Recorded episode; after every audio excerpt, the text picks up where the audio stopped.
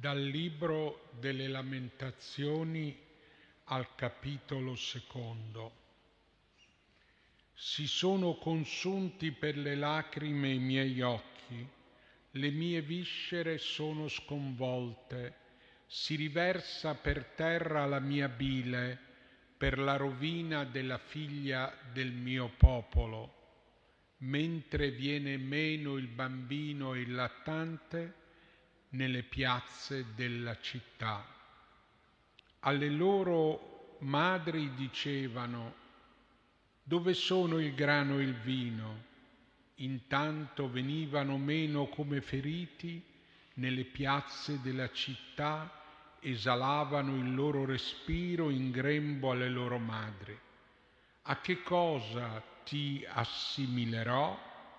A che cosa ti paragonerò figlia di Gerusalemme? A che cosa ti eguaglierò per consolarti, Vergine figlia di Sion? Perché è grande come il mare la tua rovina, chi potrà guarirti? È parola del Signore.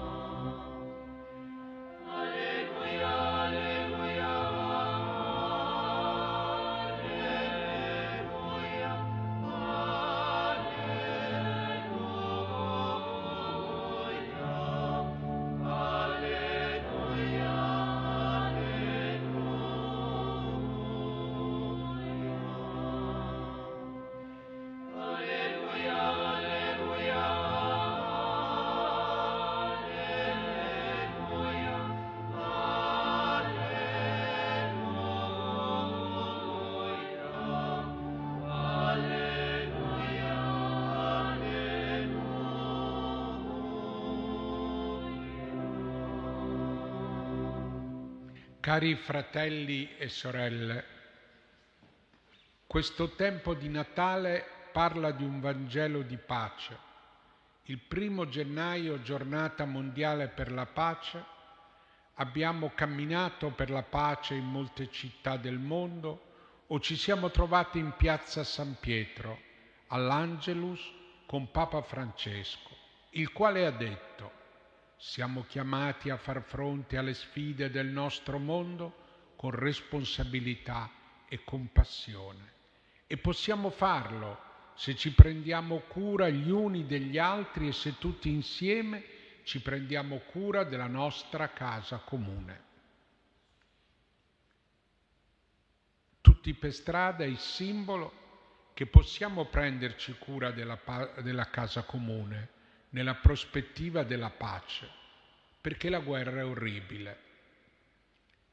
Lo abbiamo ascoltato da alcuni versetti delle lamentazioni che ci parlano della distruzione di Gerusalemme e in fondo di ogni città, dell'angoscia del popolo che vede distrutto il Tempio, accesso segno della presenza di Dio dove Lui è accessibile.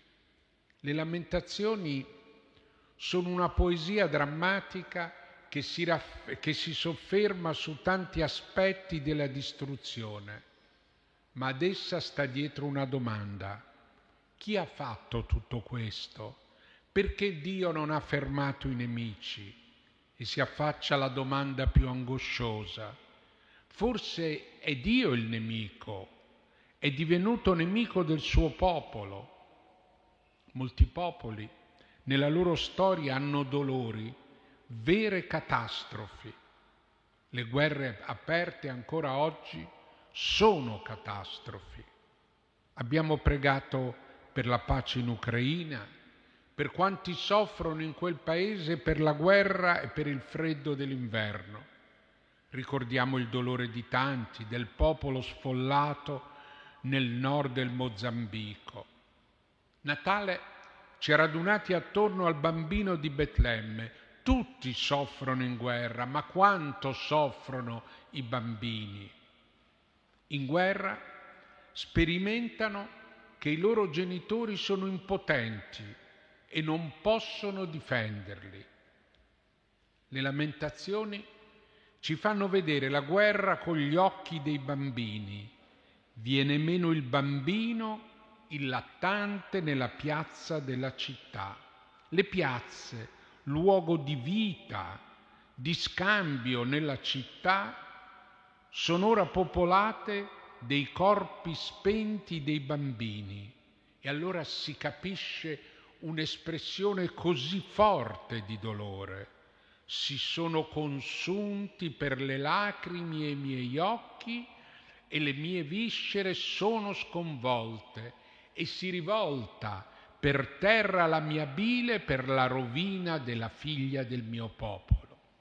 I bambini chiedono alle madri, ma dov'è il cibo? Ed esalavano il loro respiro in grembo alle loro madri, si legge nelle lamentazioni cioè il grembo della madre all'origine della vita di quei bambini è divenuto come un letto di morte. Guardare i bambini soffrire e morire è un aspetto terribile della guerra.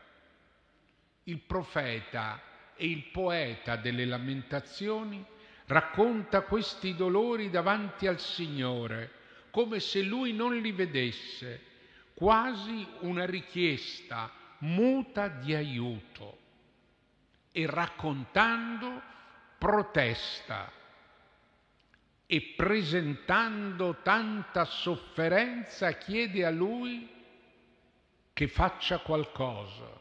Come può resistere di fronte a tanto dolore? Con che cosa ti metterò a confronto? A che cosa ti paragonerò, figlia vergine di Gerusalemme? Poiché grande come il mare è la tua rovina, chi potrà guarirti? È l'affermazione dell'immensità del dolore, il dolore della città, delle famiglie, dei superstiti, è grande come il mare una vera catastrofe, una rovina. E allora la domanda sembra rivolta a tutti, chi potrà guarirti? Ma in fondo è rivolta a qualcuno che non viene nominato. In fondo è abitata da una consapevolezza. Se Dio ascoltasse, se Dio volesse. Per questo Pregare è anche raccontare, presentare a Dio tanto dolore come quello dei bambini. L'insistenza non è né facile né comoda quando sembra non ci sia una risposta immediata alla preghiera. Eppure Gesù raccomanda di pregare con insistenza. Sappiamo bene che il male delle guerre l'hanno fatto gli uomini e gli uomini sono stati nemici della loro umanità anche nelle sue espressioni più deboli. No, cari amici, per vivere ogni tempo, per vivere il nostro tempo, ci vuole fede. Vorrei concludere con le parole della preghiera di Benedetto XVI. Il Papa scomparso giorni fa, ci ha lasciato non solo il ricordo della sua umanità buona, ma della sua fede sapiente e semplice. Lui, giovane, aveva conosciuto l'orrore della guerra e della macchina dell'odio nella Germania nazista, macchina che aveva distrutto le vite di tanti, ma anche di tanti bambini, solo a motivo della persecuzione e dell'antisemitismo. Così Papa Benedetto pregava, mostraci, ti preghiamo il tuo volto, sempre nuovo, misterioso specchio dell'infinita misericordia di Dio. l'uomo delle lamentazioni, quanti si lamentano del loro dolore davanti a Dio, possano allora vedere sul volto di Dio la sua infinita misericordia. Possa questa infinita misericordia diventare finalmente pace per tanti popoli, per tante donne, per tanti uomini, per tanti bambini.